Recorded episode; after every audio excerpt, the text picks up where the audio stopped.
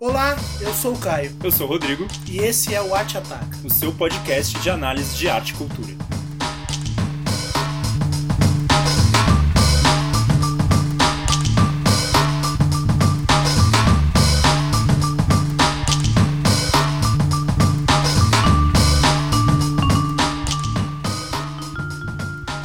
Hoje nós vamos falar sobre a exposição Bjork Digital que está é, no MIS, no Museu de Imagem e Som de São Paulo, que vai até dia 18 de agosto. 18 de agosto. Então você ouvinte, saiba que você poderá ver essa exposição depois de escutar esse programa. Eu acho que é a primeira vez que isso acontece.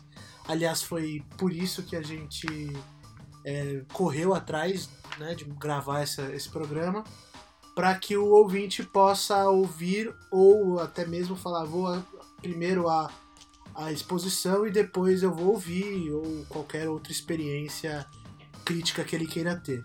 Influencers, né? É, digital, É exatamente. É o que a gente é, é o que a gente está aceitando ser. né? A gente convive com esses influencers todos os dias, então a gente aceitou.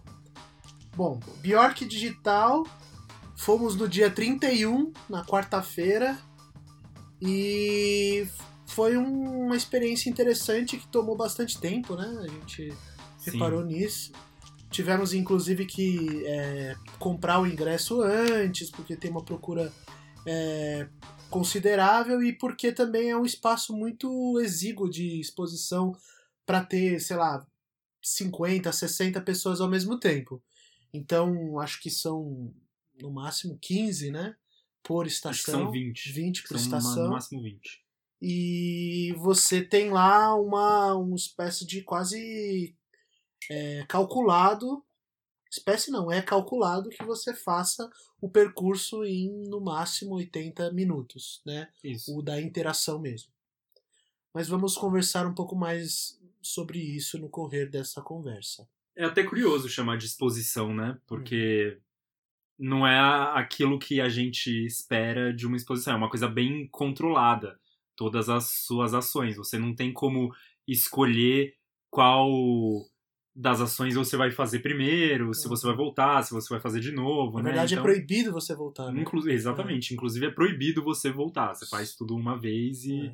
e já era, e tem uma ordem na qual você vai fazer. E não é uma exposição de, no sentido de ser exposto fora, ser posto para fora de nós e que a gente possa realmente olhar com é, certo distanciamento. Não, a gente tem que obedecer uma série de critérios aí, no caso de não voltar, de não demorar, de não reassistir o episódio e por aí vai. Então, o caminho dessa exposição é, ele é controlado por monitores que você entra em salas escuras em que você coloca um óculos de realidade virtual e você tem acesso a clipes e vídeos que a Bjork fez ah, em realidade virtual e né, em 360 E o interessante, pra mim, eu acho que já podemos entrar na, na exposição de fato, né? Porque isso, ela é falar sobre ela, né? Não tem muito o que, como fugir. O mais, o mais, não mais interessante, mas o que mais me deixou cabreiro foi a primeira cena que a gente presenciou, quando aquela a monitora estava explicando tudo que a gente tinha que fazer e repetiria nos outra, nas outras estações. E em determinado momento ela falou sobre escutar a história, né? Uhum. que elas que eles tinham para contar sobre o disco, né? É, sobre a, a intenção da Bjork na, na música a ser assistida. É, porque cada vídeo era de uma faixa do disco Vunicu, Vunicura, Vunicúria. e que é o penúltimo disco da Bjork. E daí a monitora no, no começo, antes da gente colocar os óculos ah, para entrar em contato com, com esses vídeos, ah, com essa realidade virtual, ela dava um, um breve contexto, né? Contava uma narrativa que estava relacionada àquela faixa. É, e a vida pessoal, uma coisa assim, não é um contexto do, da música, da fono- fonografia da época, né? Nossa, isso foi com certeza o que mais me incomodou Aham. na, na exposição, porque por, por uma série de razões. É, primeiro que a Bjork canta em inglês. Então, se ela cantasse em islandês, que é a língua materna dela, mas não é o caso. As músicas são em inglês, as pessoas têm condição de sacar a letra, no mínimo. Segundo que a carreira da Bjork não é baseada nisso, né? Ela tem uma carreira em que a música é uma parte do que ela faz, né, a principal, mas que ela constrói muitas camadas nessa mesma música. Então, um contexto, uma história, uma narrativa que acompanha diz muito pouco sobre a fruição de um som como o da Bjork. É. Mas o que me. É assim, a gente até conversou, chegou a conversar isso, mas não muito na hora, porque a gente estava no meio da exposição. Mas levar em consideração, né, até o que eu falei, mas eu não acho que esteticamente isso seja viável, mas levando em consideração o lugar cultural de um museu, e ainda mais de um museu sobre dessa natureza, que é inter, puramente interativo, que tem uma proposta diferente de interatividade, não é uma interação tipo catavento, sabe? Ou até mesmo o Museu da Ciência. Uhum. É uma experiência estética difícil, estranha, porque é Bjork, Sim. né? E Ouvir um disco dela é e com muito- é uma isso, experiência de estranhamento. Exatamente. E com muita procura. Então, eu acho que a imagem, ou o que estava na cabeça dessa curadoria de explicar é que existem públicos que não acessariam ou que não entenderiam muitas coisas básicas, né? Por, é, vamos dizer, por capacidade perceptiva. Não que elas sejam degradadas ou porque elas sejam inferiores. Não, porque não tem referência, né? É como... É, mas mesmo assim, eu acho que na hora que começa ali a experiência, começam os vídeos, Uhum. eu, eu esqueci toda aquela história que foi contada. Eu não consegui em nenhum momento fazer relação com o que a menina contou anteriormente e o vídeo. É. Mas você não Então- ficou extremamente. Eu fiquei extremamente emputecido quando aquela. aquele casal de mulheres começou a falar de que não queria ouvir a história. Sim. Eu achei extremamente pedante. É, eu, não, isso Eu- foi. isso me irritou. Eu falei, chato, porra, é. deixa a menina falar. Isso, exato. porra, Estamos tem- aqui exato. nessa experiência, é o que Não tá tinha, proposto. não tinha pra quê. Ela falou, ah, eu posso então começar? E a moça foi muito gentil, inclusive, falando, boa pergunta, porque você vai ter que esperar. Se alguém aqui quiser ouvir a história, ela vai ouvir e você vai ter que esperar caso você acabe a sua estação antes. Então, participe tudo é, com todo mundo, que aí você vai esperar menos. Aliás, isso é uma coisa que eu é, senti com certa interesse, com interesse. Eu falei, nossa, realmente você tem que fazer tudo junto. Uhum. É uma fruição realmente coletiva, Sim, sim. né? É Temporalmente, no- mas não espacialmente. Na noção de tempo, você fica aos 10 minutos da música com eles, com um atraso aqui, um atraso ali, então a gente está falando né, de 10 a 11 minutos no máximo. É muito acurado ali o controle do tempo. Então eles, é, eu não sei se a Bjork teve essa intenção, mas ela cria uma espécie de organismo ali daquele grupo, É verdade. mas que não está presente na exposição, é uma experiência para além da exposição Uhum. para além do que está sendo visto. Eu achei isso interessante. O museu se fez presente não pela obra em si ou pela mensagem que ela constrói narrativamente, mas por nós estarmos juntos numa espécie de de caminhada, né? A gente fica como nômades sempre juntos. E assim. que é um junto individualizado, né? Isso. Porque cada um tá com o seu óculos tendo a sua experiência. Exatamente. E por ser 360, você. Uma coisa que eu achei muito interessante, você compõe a experiência que você Uhum. tá tendo. Então, no começo, um dos vídeos, ah, numa praia, a Bjork tá ali na sua frente, e ela tá cantando, e ela começa a girar, e a sua primeira tendência é de ir acompanhando ela. E daí uma hora eu percebi que se eu quisesse só ver, deixar o braço dela no quadro e ouvir a música, ou só olhar para um farol que tinha e deixar a música de fundo, Uhum. eu podia. Então, é uma experiência conjunta, mas que é individualizada e que você tem esse poder de, uma certa forma, montar, editá-la, né? Uhum. É, e ao mesmo tempo é, é muito interessante que o 360 você tá ali girando, né? Então de- acho que uma coisa que o museu perde a oportunidade de fazer é filmar essas pessoas. Né? Se movendo, né? Se movendo. Porque foi o que a gente sentiu quando.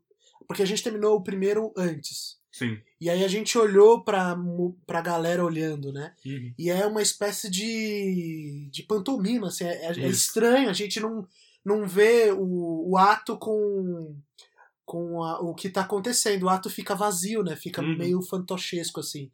E eu achei interessante, mas não sei se, se isso é a experiência do espaço, mas isso é o bonito também do, de um espaço artístico.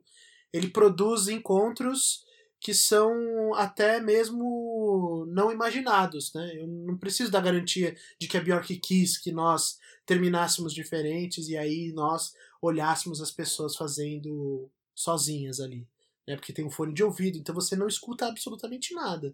Você só vê ali os sons dos gestos, os sons das pessoas falando fora do, da experiência, o som de, de coisas, ruídos, né? Uhum. Então não é a música.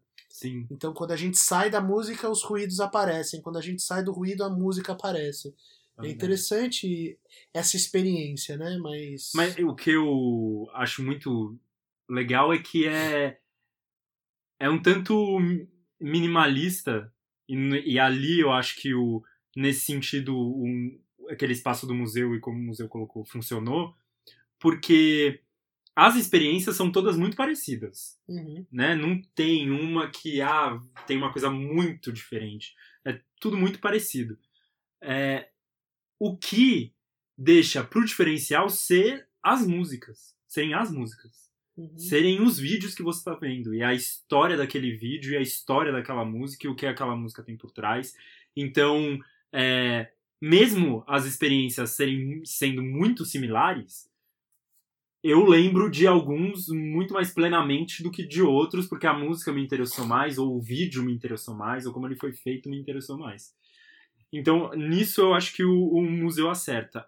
Mas a, a parte da, dessa história eu teria trocado por painéis é, contando tanto como foi feito, trocando por vídeos mostrando as pessoas nessa interação cega, digamos Uhum. assim, e por contextos do seja da carreira da Bjork, seja da discografia dela, enfim. É, eu achei. Isso é, pode soar um pouco. Não sei, no- na, na exposição, quando a gente teve a apresentação, a, a monitora também falou sobre que não é uma exposição sobre Bjork. Uhum. mas produzida pela Bjork. Então ela criou o, o- essa experiência. Então o que eu acho deixaria ainda um pouco mais é, obsoleta a explicação das músicas. Sim. A não ser que ela Sim. tenha demandado isso, mas não, não me pareceu Ah, que isso não, tenha sido não, até pelo jeito que foi contado, É, né? Não tem uma, coisa... uma apuração ali, Isso, parece foi que depende de um da... jeito bem simplório, É. né? Bem Então aquilo se vê ainda mais descolado, não porque seja interessante que seja bem feito, Uhum. mas porque não tem utilidade mesmo. exatamente, Porque ela produziu uma um espaço de convivência, né? exatamente. E, e isso acaba, a- acabou deixando um pouco né, restrito à história pessoal, subjetiva dela. Sendo que as músicas dela não são assim, né? Ela tá pensando música, ela tá pensando o atonalismo, ela tá pensando a música clássica, ela tá pensando a música pop, ela tá pensando o independente.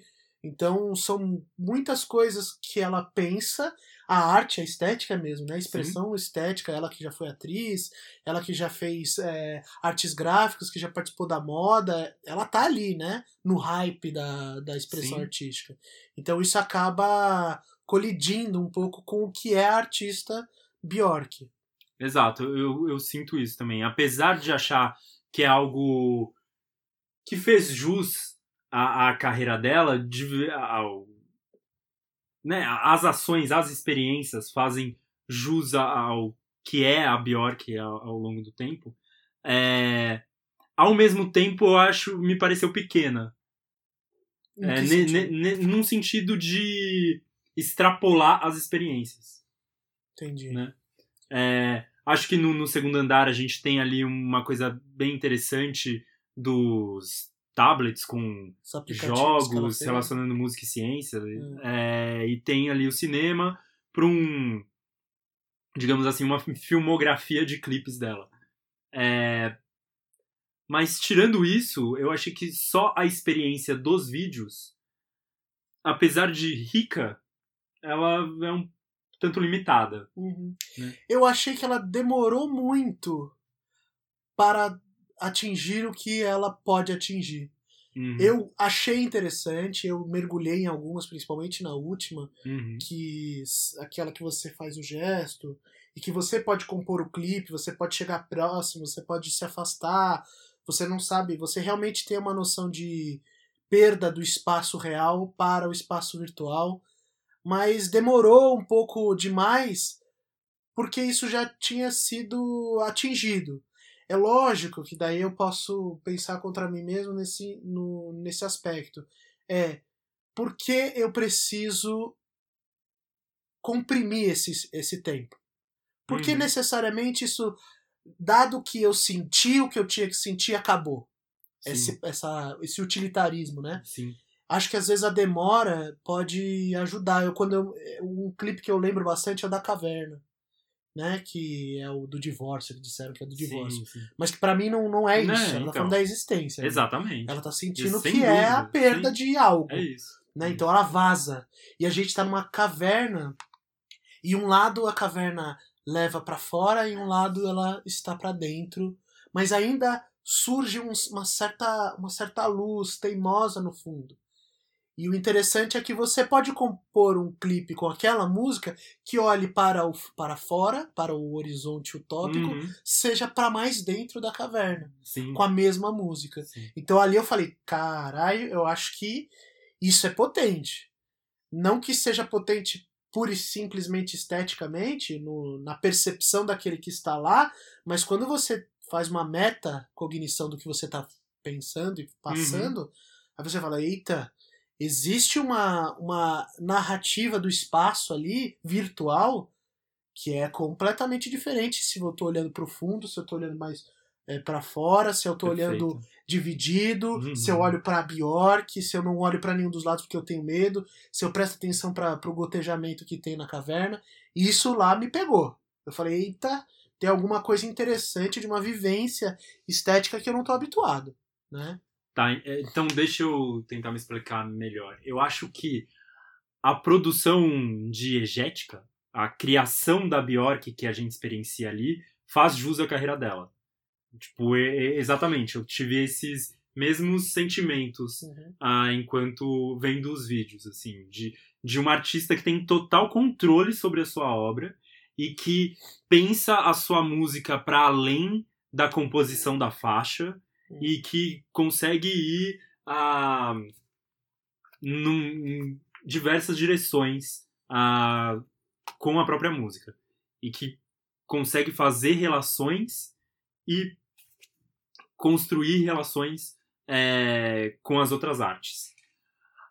A produção da exposição, do caminho da exposição, é que é isso que me deixou ah, um Insatisfeito. pouco insatisfeito, exatamente. Uhum. É, é- é- essa, esse direcionamento fechado, essas explicações também muito pobres, Uhum. eu acho que não, não condiz com a- aquilo que foi criado, Entendi. com aquilo que a gente estava experienciando. É, eu tenho. Eu não parei pra pensar nisso que você tá dizendo, na, mas me, é, me foi tão diferente pra mim que eu tô eu tô mais preocupado com com as minhas impressões, assim, eu tô falando, mas por que que eu estou pensando isso? Ela me fez colocar isso, mas, mas não sei se foi ela ou se é a minha é a, a minha postura diante de qualquer obra de arte Uhum, né? Como a gente vive isso, a gente está sujeito a olhar inclusive fazer meio que atalhos, né? A gente não, não para às vezes para para realmente perceber e com ela eu tenho que fazer isso, porque a gente está falando de vir- vir- é, virtual, né? De realidade virtual e é, realidade estendida. A gente está falando de intervenção no espaço, a gente está falando no espaço virtual, a gente está falando de música, a gente está falando de moda, a gente está falando de, eh, de educação, porque o aplicativo que está no segundo, ar, no segundo andar é um aplicativo educativo, né, pedagógico, que foi inclusive é, aceito pelo governo islandês. Então gente, são muitos estímulos, o que pode até nos atordoar. Assim. Eu acho que eu estou sendo muito mais atordoado do que realmente tocado. Uhum. Eu sinto isso. E eu não sei se isso é bom. Não é esteticamente bom. É, ou você precisa fazer uma mediação Isso. desse sentimento depois, né? Porque só pode ser fantástico, Sim. assim como qualquer pirotecnia. Uhum. Fogos continua sendo fan- fantástico. Você lá, vai lá no, no ano novo, você vê. Isso é fantástico do ponto de vista da pirotecnia, da aparição, é, vamos dizer, instantânea, é, rápida, frágil, sei lá, fugaz de alguma coisa extraordinária. Então eu me pego pensando de que às vezes muito do interesse que nós podemos ter é porque esse é um meio novo.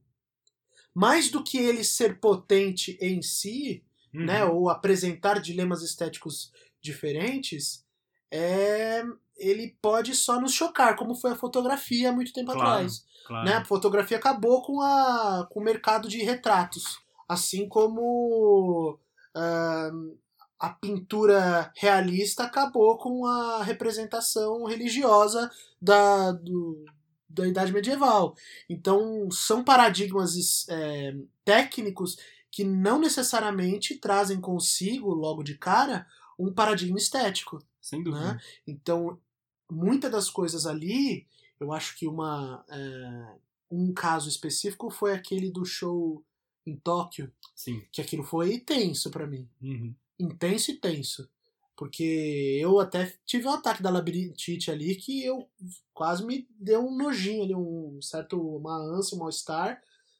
Porque é muita luz. Um epilético, por exemplo, não pode assistir aquilo lá. Porque é, verdade. bem tenso aquilo. é, Tem O muita da boca, coisa. né, o da também. boca. Muito próximo. Muito Esse- próximo, esse muito foi um que distorcido. me causou incômodo, de fato. Então, e é uma categoria estética recente, por exemplo, a algeriza. Claro. Tá falando aí de 50 anos, 40 anos no máximo. Então, é, é, um, é o novo, porque produz essa algeriza, mas evoca uma coisa que já tá na história da arte, entendeu? É, são técnicas diferentes trazendo problemas estéticos semelhantes. Por isso que a gente tem que meditar sobre isso, pensar sobre isso, né? Mas dentro disso que você está falando, uma coisa que eu achei muito interessante é que eu hoje tava com vontade. Eu quis ouvir o disco Hum, dela. entendi. Que eu ouvi na, na época do lançamento, acho que eu nunca mais tinha ouvido. Então esse meio completamente novo e diferenciado que ela usou e tal, no fundo serviu para voltar para né, A obra a original. obra original dela. Hum. Isso foi muito louco. Acho que tem muita gente que gosta muito da Bjork, que conhece a obra dela de cabo a rabo e que vai lá e vê e, e ficar mais preso nessa parte da grande artista e né, a capacidade dela de diálogo com as outras artes.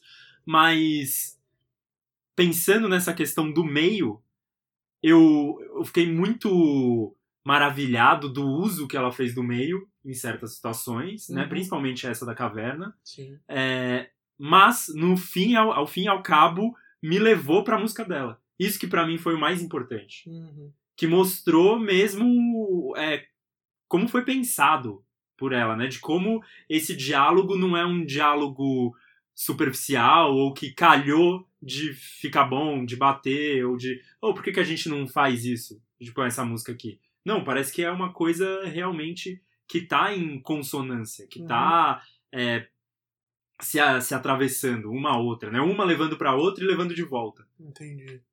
É, até porque isso é um, um procedimento recorrente, né, nos últimos, nas últimas produções é, culturais, né? Esse citar, recitar, é, colocar de novo, Uhum. né? Buscar o, o outro em outro contexto, o deslocamento, né? É, isso acontece tanto na publicidade Sim. quanto na obra gráfica recente. Então tá no- ela tá conversando isso. Não é à toa que ela faz tudo que ela faz. Ela tá estudando essas coisas, ou pelo menos Sim, exato. sendo tocada por essas forças, vamos dizer, técnicas e, e dos gêneros distintos ali, né? Ela tá consciente.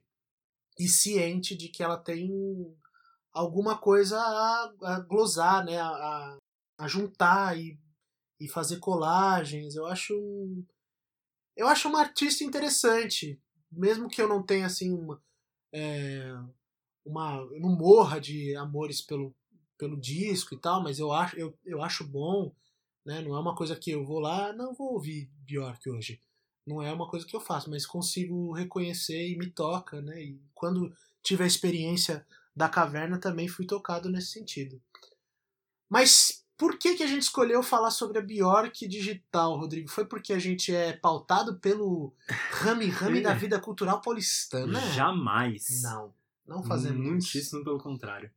É porque temos mais uma exposição no MIS, e, e, é curioso isso até, porque o que a gente vai falar aqui acho que se encaixa mais em todas as exposições que o MIS fez até hoje e um pouco menos nessa. É verdade. Né?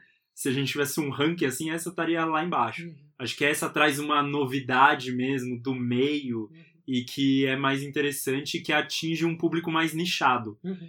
É, apesar de estar tendo uma grande procura, não é uma procura do Castelo Ratimbun, do Tim Burton, né? Muito É. menos da Tarsila. É, então, mas a questão é que essa exposição da Bjork fez com que a gente tivesse vontade de trazer para o podcast a discussão sobre os novos museus, os museus interativos ah, que pululam pelo mundo nos últimos anos é, e que encontram aqui no Brasil também ah, um público bastante Cativo, né? é, cativo e afoito, né, Ah. pelas, por, e- por esse tipo de exposição, que é isso que a gente vai procurar explicar e Comentar, desenvolver e né? comentar, exatamente. A discussão sobre os novos museus ela é muito antiga, né? Antiga, não antiga no sentido de levar até o século XIX, XVII, mas o que está sendo discutido desde o século passado, no século XX. Né? Nos inícios ali, metade do século XX, começou-se a discutir o que são os museus e quais os papéis desses museus, né? os, os arquitetos de Bauhaus da vida, dessas arquiteturas é, utópicas, né, utopistas que a gente já ouviu falar, do Francis Lloyd Wright, do até do é, do Le Corbusier, toda essa galera do, do, do da vanguarda arquitetônica, ela produziu também museus, museus lindos, certo? Museus que têm uma intenção de ser um espaço não só de coleção, mas também ser um espaço de si próprio, um- uma exposição de si próprios, Isso. né? É, muita gente vai até um Guggenheim no, em Bilbao ou até mesmo em Nova York ou vai até o Pompidou na- em Paris por conta da construção mais do que aquele acervo que ele guarda Sim. né? A primeira foto que todo mundo tira quando vai ao Pompidou é naquelas tubulações que ficam aparentes, que fica Uhum. aquela, né? É uma, uma, uma construção no meio de prédios que são muito seme- semelhantes entre si, porque tem aquele pacto urbanista. Então, tem um caráter chocante na própria construção do museu. Isso inaugurou, inaugurou não, mas isso motivou discussões que trazem nomes da, da estatura da Otília Arantes, do Jürgen Habermas, de toda a escola crítica da alemã, da terceira escola crítica, né, do pessoal da, das artes, da estética, o Jameson, né, o Hotel Perry Anderson, você tem ali pessoas que debatem, até o Adorno, né, Uhum. que debatem sobre o museu. Mas não é isso que se trata no museu que a gente tá- quer falar aqui prontamente, porque eu, eu acho que até os novos museus pode ser um tema para o Arte 30, um Pode. novo quadro aí que a gente Sim. vai lançar. Ah, voltando então aos museus interativos, né? chegando, ou, ou melhor, chegando neles. O que é um museu interativo? A definição ela é da própria do próprio adjetivo, né? Interativo. Ele não tem uma intenção expositiva, mas de interação. Teve a, é, teve a famosa, na verdade eu acho que eu nunca vi tantos jovens querendo participar de um museu interativo quanto aquele do Van Gogh, que era uma espécie de mergulho nas telas. Você Hum. estaria dentro do da noite estrelada de Van Gogh. Você estaria Ah, próximo quase a de tocar as pétalas do girassol. Teve um de uma artista japonesa que eram umas bolinhas. Ai, como chama essa mulher? velho? Esse, esse tá foi o Instagram, assim, Né? Então, é era só isso por um, por isso que ela já é arte contemporânea. Uhum. né? Então ela já tem uma, uma vamos dizer, uma certa relação é, enviesada para essa experiência diferente. Mas o Van Gogh Então, mas é, é- é, tem essa experiência. então, né? mas é ótimo que você tenha citado isso, porque eu acho que a tendência a gente pensar museus interativos é que essa interatividade esteja condicionada à arte contemporânea.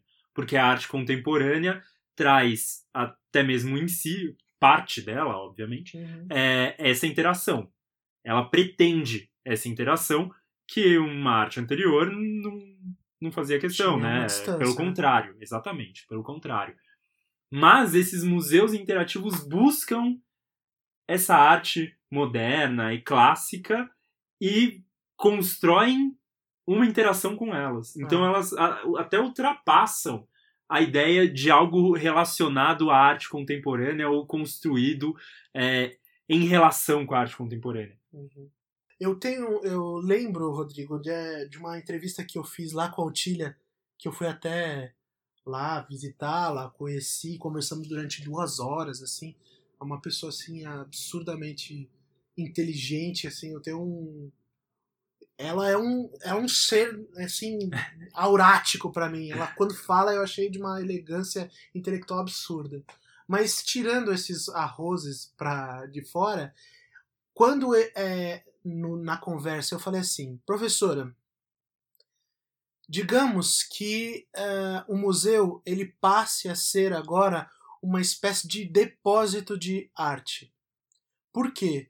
Eu posso, no, no calor da minha casa, no- na tela do meu computador, ter uma visão de um quadro como Mona Lisa ou como qualquer outro quadro do Da Vinci muito mais precisa, muito mais detalhada e muito mais é, demorada do que eu teria de qualquer forma diante do quadro. Sim. Então, se eu tivesse uma exposição de um Da Vinci, tal como ele foi pintado, mas em fotos gigantes, impressões absurdamente gigantes, né, de é, extremos hiper zooms, eu não teria uma experiência artística com o objeto material melhor, em é, porque eu teria acesso a todas as suas ranhuras, porque no Renascimento é isso, né? A técnica tá lá no quadro. O Da Vinci quer que uma mancha se transforme na distância, ela, ele quer que o vermelho se transforme na própria massa do vestido, é isso que ele quer. Se é isso que ele quer e, e a técnica, tecnologia hoje me permite atingir esse nível, esse grau de, de perícia de- do olhar, eu não ultrapassei o quadro, eu não superei o quadro, o quadro fica descartável. Foi quando eu vi a professora titubear e falar não. E não me explicar por quê. Porque ela teve que pensar um pouco. Porque eu falei, "Ah, então o que que tá sustentando a minha experiência estética? Tem uma certa materialidade ali, tem uma distância que é pres- pressuposta do quadro. Tem alguma coisa da, da própria experiência extraordinária da arte que não tá tocada ali. E que precisa ter, ser levado em consideração. Então, quando eu perguntei isso, acho que foi uns uns quatro anos, e hoje eu vejo essas exposições, foi quase um ato profético, ou eu vi isso em algum Uhum. lugar e na- meu inconsciente reproduziu. Mas é isso. As pessoas vão gostar mais, ou até mesmo é, curtir e fruir mais a arte do Van Gogh, do Da Vinci, estando nessas imersões tecnológicas do que diante do quadro. Porque a pessoa vai lá, tira uma, uma selfie diante do girassóis e vaza. Isso.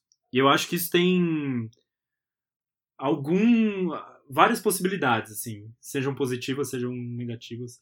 É, mas para eu contar um, um relato baseado nisso que você está dizendo, eu já tive o privilégio de poder ir umas quatro vezes no Museu do Prado, em Madrid.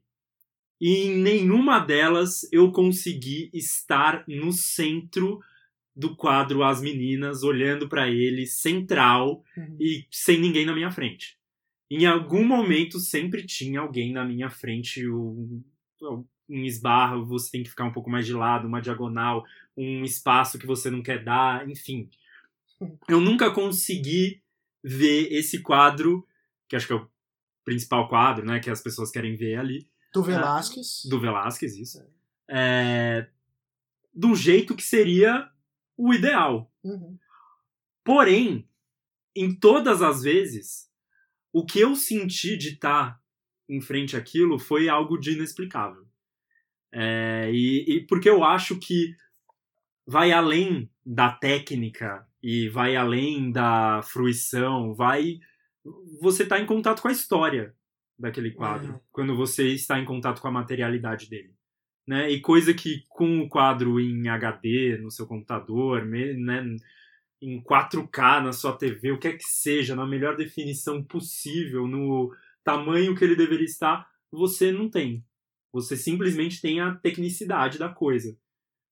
Que você pode ter um maravilha- maravilhamento. Mas não é um maravi- maravilhamento que você tem ali na frente. Que é daí é uma, também é um outro tema que a gente vai tratar em Arte 30, que é a noção da aura, né? Exato. Aquele quadro As Meninas só existe um no mundo. Isso.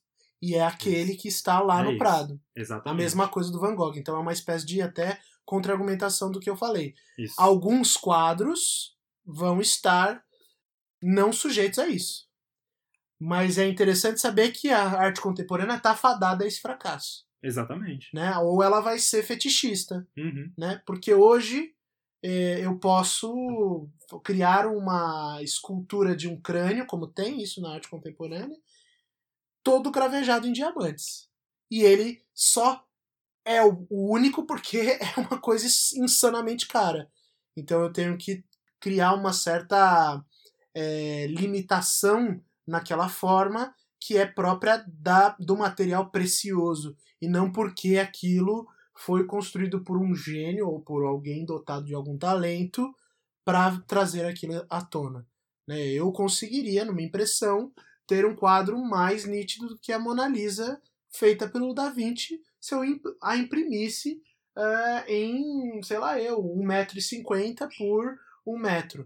Então nós temos aqui uma, um modo de percepção novo. Né? Então, acho que o que nos interessa nisso é, é exatamente essa o que é causado por essa repro- reprodutibilidade técnica do qual o Benjamin fala, ah, que é essa a transformação da relação do espectador com a obra.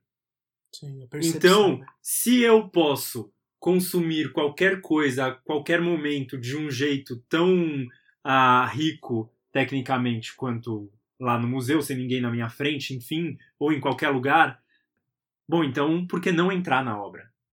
Então por que não ser parte da obra? Sim. Então por que não me conectar, pisar nela, tirar foto nela, enfim. Uhum. É, então a, a interatividade, ela aparentemente parte disso e ela constrói uma nova relação do espectador com a obra de arte.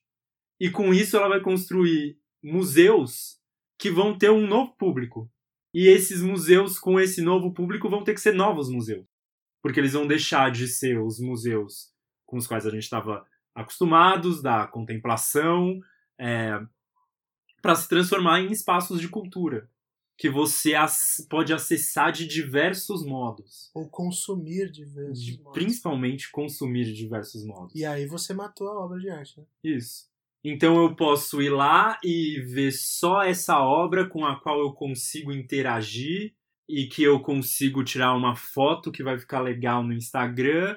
E daí eu encontro com alguém no terraço logo depois disso e lá tem um restaurante de um chefe que recebeu uma estrelinha Michelin e pronto. Sim. É, E isso ser numa construção que foi é, planejada por um arquiteto inglês ou Uhum. americano que é, sei lá, eu da década de 60 e construiu esse prédio lindíssimo que é mais bonito do que qualquer instalação que esteja aqui dentro. Exatamente. Daí você não lembra nada da instalação, você não lembra o nome dos artistas, você não lembra nada do que você viu lá dentro. Alguns nem deixam tirar foto, né? É o caso do Prado, por exemplo, é. você não pode tirar foto lá dentro. É, mas você tem uma foto do, do espaço arquitetônico, de, da parte de fora do museu. Sim. É. Então, esse, é, eu acho que aí a gente consegue enlaçar a discussão sobre os museus interativos, como é o do MIS, que é o do Castelo Ratimbun, do Tim Burton, até mesmo do Hitchcock. Você teve ali várias instalações e exposições interativas. E que, só para eu matar, uhum. que são exposições que, assim, elas ajudam muito pouco no, no desenvolvimento ou no pensamento da arte desses artistas, da, do processo desses artistas. É uma coisa muito mais do campo da curiosidade, da personalização, de ó, era aqui que o né? Hitchcock sentava para escrever. Era aqui que o Kubrick deitava, foi aqui que ele teve a ideia de tal coisa. Exatamente. A coisa da trivia e do da que, nota de rodapé, né? Isso, e que compõem espaços interessantes de se estar e de tirar foto e de se consumir. Sim. É, é, é um, eu acho que é um pouco da contradição que a gente vive hoje, assim. Porque eu, eu tive a oportunidade de ir para Frankfurt e, e, lá na Universidade do Goethe, lá do, no norte da cidade, é, na verdade não é na região central, mas lá tem a escrivaninha do Adorno, né? Uhum. E tem os papéis do, do dialética negativa e tudo mais. E aí eu parei para pensar, falei, mas por que que, meu Deus, Adorno, que era o cara contra o fetiche, que era, assim, o maior dos críticos de qualquer tipo de, de criação de, de ídolos e de bibelôs, de souvenirs, né, de lembrancinhas, ele tem uma representação dessa. Eu falei, não é pro Adorno. Aquilo é para um tempo nosso. Isso. É pra gente desse do século XXI. Para tentar rememorar uma certa materialidade daquilo. Né? Eu, às vezes, tenho. É, eu tenho uma, uma espécie de obsessão por Franz Klein e Mark Rothko. Eu já vi uma cacetada de obra deles na TV, é, seja por é, documentário, seja por entrar nos sites dos museus que eu não visitei e aí eu, eu consigo ver a obra. Mas sempre que eu vejo um, eu paro diante deles por alguns instantes, tento fazer alguma uma espécie de enquadramento que seja meu próprio. Então eu tenho vontade de fotografar aquilo, mas no espaço mas parece que é uma certa resistência que, o, que a obra de arte tem concomitante a isso, ao consumo. Então a pessoa que. Por que, que pessoas passaram quatro horas, Rodrigo? Não foram só especialistas em Tarsila do Amaral. Não, claro, com certeza. Que ficaram não. na fila de quatro horas. Com certeza não. Então teve gente que só quis ver o Abapuru de perto, porque viu na apostila do, uhum. do colégio, porque a professora falou para ir visitar, e mesmo assim, o que faz pessoas ficarem quatro horas numa fila. Eu não fiquei. E muita pessoa que não tem a formação que eu, eu jamais tenho. Ficaria quatro horas não ficou. Fila. E assim, ficou lá até o final, foi visitar. E no dia 28 foi aquele absurdo que saiu até no jornal. Nem se a própria Tarsila tivesse lá, voltasse. Ressuscitada. Isso, ela ia passar tudo branca. isso. Exatamente não tem cabimento, assim, não tem. Eu não consigo compreender isso. Então até né, no, no nosso Twitter vai ter aí uma thread sobre, sobre, essa, sobre esse pensamento que a gente teve é, diante de um, de um movimento desse, de uma coisa como essa, que é como ao mesmo tempo o consumo se torna efêmero, se torna ridiculamente esquecível, mas ele consegue mobilizar Né, um colega meu, um amigo meu do, do Facebook aí, falou sobre a mostra do Romuek que, que teve na Pinacoteca. Hum. Foi uma cacetada de gente para ver as esculturas do Uhum. hiperrealista do cara. Sim. E como que você explica? Isso está sendo dito, gente, desde a década de 80. Esse tipo de fenômeno está acontecendo há muito tempo. É, eu acho que ao longo dos programas, no Arte 30, que a gente vai, vai ter de agora em diante, que é, vai ser um. A gente acabou. A gente falou, citou Arte em 30 e não explicou É, não o explicou, que é. verdade. Que vai ser uma sessão em que a gente vai falar de temas conceituais, Uhum. é, tendo esse limite de 30 tempo. E que, que eu acho que a gente pode até buscar alguma, algumas tentativas de resposta para isso, né? Sim. É, Bourdieu com certeza pensaria na questão da, né, de sujeitos que estão tentando ahm, se posicionar num, Mercado cultural. no mercado cultural e ganhar um determinado capital que eles ah, não têm com, com essas obras. E esse tipo, esses novos tipos de museu dão isso de um jeito muito fácil. Até porque é custoso você pedir emprestado, entre aspas, né? Para os pros outros museus o, o quadro para trazer para o seu país. Então tem muito dinheiro envolvido, né? Exato. Seguro. É uma dinheirama absurda aí envolvida. Mas também tem isso, né? Do, do, capital, do capital cultural. Mas eh, convenhamos, eu não sei se. é, e é- não é isso que você está dizendo, mas não é suficiente para explicar Ah, com certeza não. como. Porque tem uma. Não é. Teria que ter uma clareza, uma clareza de classe. Né? De, de até uma espécie de utilitarismo de classe, de falar, eu preciso acionar esse. Até o Bourdieu não fala sobre isso, né? Fala sobre um distanciamento que aproxima, né? Uhum. aquele o totem tem força quanto mais ele é distanciado de nós, é porque a gente não o conhece que a gente tem vontade de tê-lo. Então esse distanciamento pode ser compli- ah, as quatro horas é esse distanciamento, né, Sim. da Tarsila e do que ela quis dizer. Mas ao mesmo tempo existe um certo uma fascinação por esse campo artístico, né? As pessoas falam, né, ah, eu nunca vi artista mudar a minha vida Sim. né, teve isso, né, no- na época do Uhum. obscurantismo da eleição, né, como se esse obscurantismo tivesse desaparecido. Mas naquela época era isso, né? Ah, o artista falou que vai votar em tal pessoa. Mas quando que o artista colocou comida na Uhum. minha mesa? Isso. Ah, mas com certeza.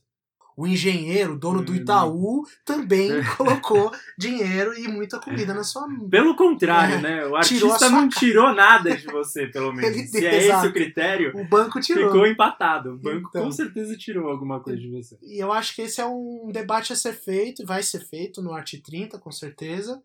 Mas é que subjaz esse debate que a gente. E que não vai achar resposta. Vai. É, a gente né? vai mais criar perguntas do que. Vamos dar respostas para perguntas que é, existem há muito tempo já foram respondidas por outras pessoas, né? não necessariamente pela, pela gente, mas criaremos outras perguntas. Né? Eu sou uma pessoa que, nossa, tem muita, muita pergunta para fazer, porque estudo bastante isso, né? Então a gente tem quanto mais. Não, e porque realmente impressiona é, essas exposições do MIS sempre esgotadas, Nossa, Isso. todas, né? né? Gerando um. Não, especial e Beethoven, um- é. no, no, municipal, música clássica também. Sim. Acaba num, num tiro, assim, numa, num piscar. Teve uma amostra de é, Chamber, cara. Eu não consegui comprar. Era, tinha Né, E que faz de. du- dois dias. E que faz de São Paulo essa coisa um tanto paradoxa, né? Ah. De, nossa, você tem coisas que não chegam em outras cidades aqui do Brasil, mas Você não a preguiça consumir, de né? consumi-las, né? É. Ou de acessá-las. E tá, até e- mesmo de conseguir Uhum. acessá-lo, né? Porque, meu Deus, é, é muita coisa. Às vezes eu descubro que passou algo que eu nem escutei falar sobre, né? Até por isso eu tô entrando no Twitter e no E- Facebook, né? E eu fico pensando, e isso vai ser, né? A gente tá acabando, o Uhum. que já pode ser praticamente um título para próximos programas. O que é fruição num espaço com pessoas que ficaram numa fila durante quatro horas para entrar? Nossa, isso é, É. uma pergunta legal. Pra fazer, aliás, para um professor meu, Fabrini. E, Eu claro, gostaria exato, muito de fazer essa que é pergunta. uma das referências para É. para entender esses novos museus e como as- que inclusive respondeu uma, uma entrevista, né? Fez uma entrevista pro Tapume, que a gente vai colocar também Legal. aqui no, no- na descrição, é, que é sobre a crítica de arte, sobre a fruição de arte no, é, é, na ocasião de uma Bienal.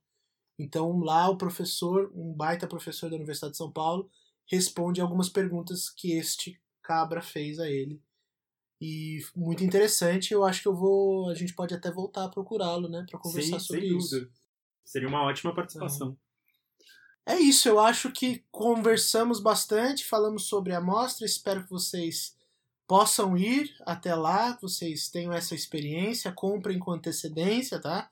Porque vai esgotar. Isso. É, a gente comprou com dois dias É. de antecedência. E vale muito a pena, assim, aí pra, porque um, um pouco do que eu já falei, pra quem não conhece a Bjork, é uma grande experiência pra entrar em contato É, com o que ela faz. Sim. É, e pra quem já conhece, também é incrível de ver como ela consegue mobilizar ah, todos esses movimentos e como ela tá ligada em possibilidades de fazer a arte dela e a música dela extrapolarem, né? O, o álbum, os jeitos E a convencionais letra. que a gente tem de, de Ah. acessá-la. Então, adeus e até o próximo programa. Até mais.